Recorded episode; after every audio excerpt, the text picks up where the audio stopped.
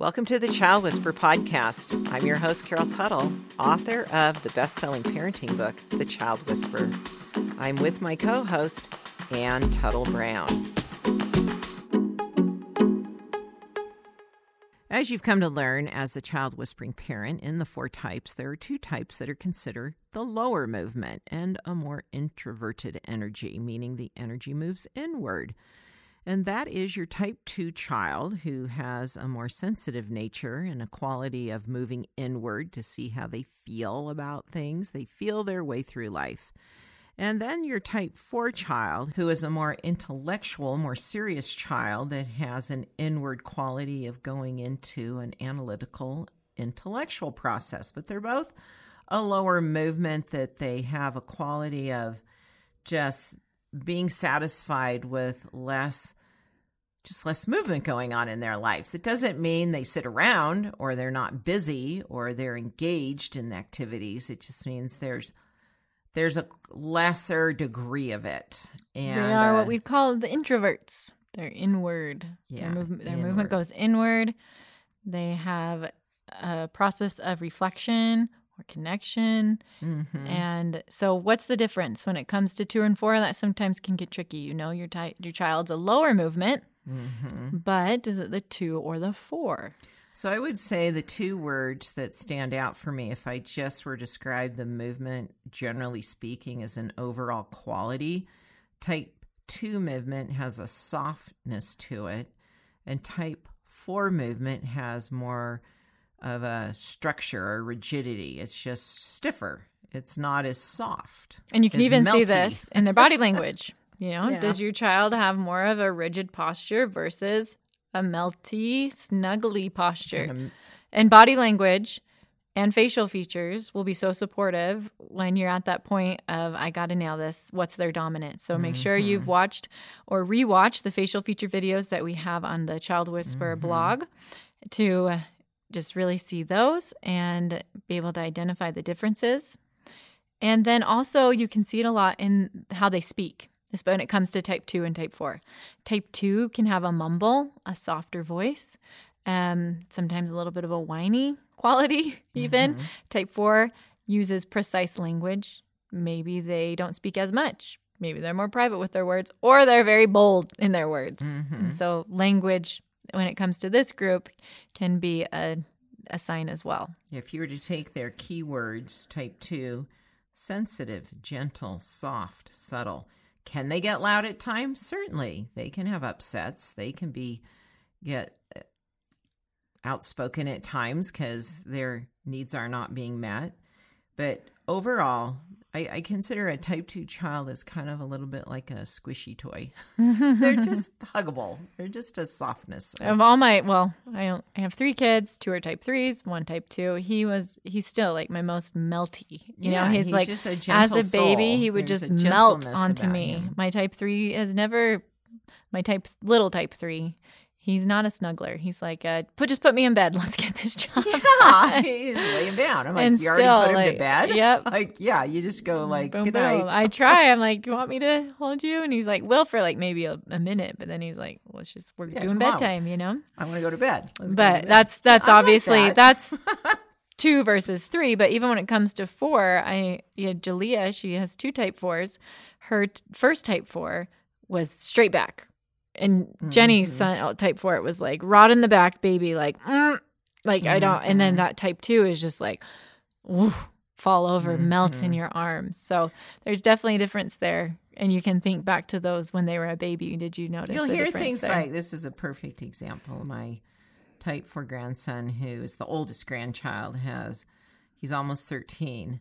His type three brother, who's just a couple years younger than him, would love to have a pet, like a dog. And he's very clear on and very matter of fact on that. If you get a dog, I'm moving into an apartment because I do not like hair.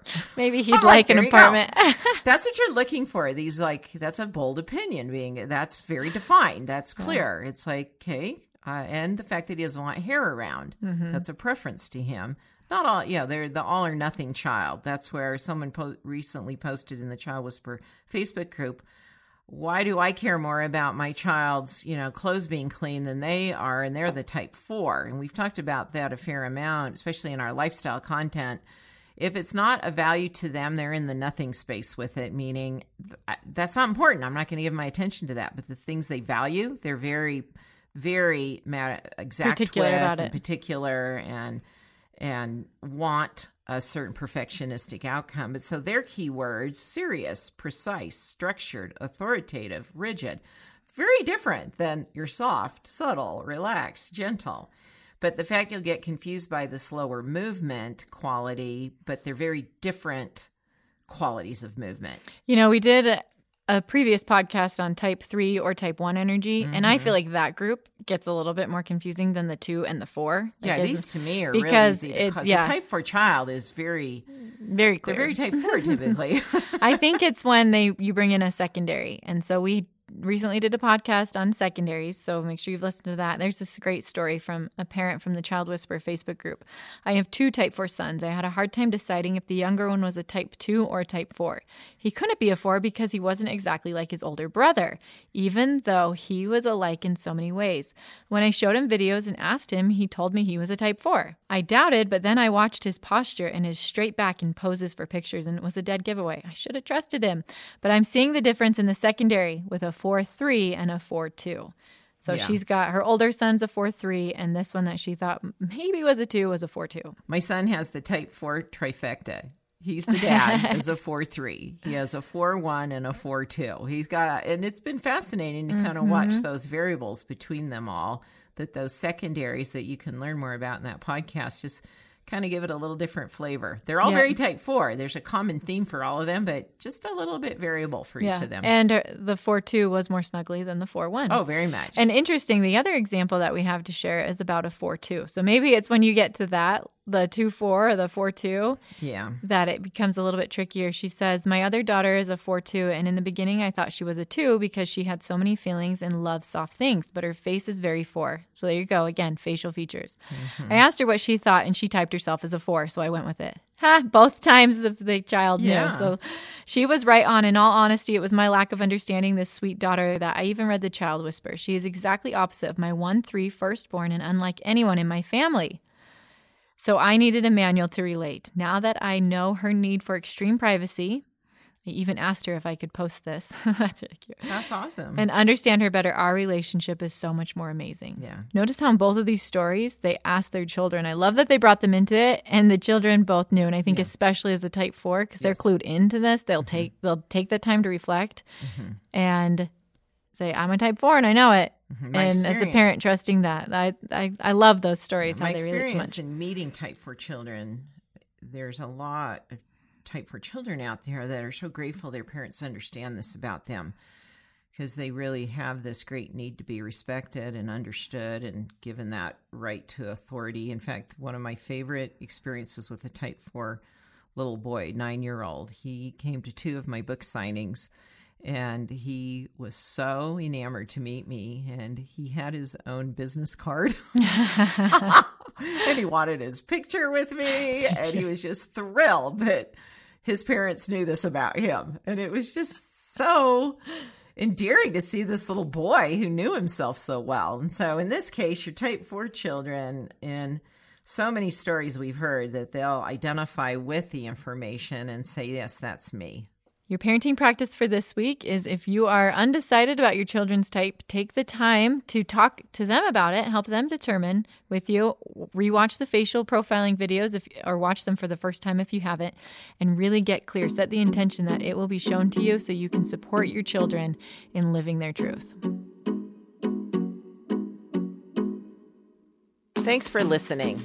For more support, go to thechildwhisperer.com where you can purchase the book, subscribe to our weekly parenting practice email, and find a transcription and audio of the Child Whisperer podcast. If you're listening on iTunes, thank you for leaving a review. If you have a parenting question, please send it to parenting at liveyourtruth.com.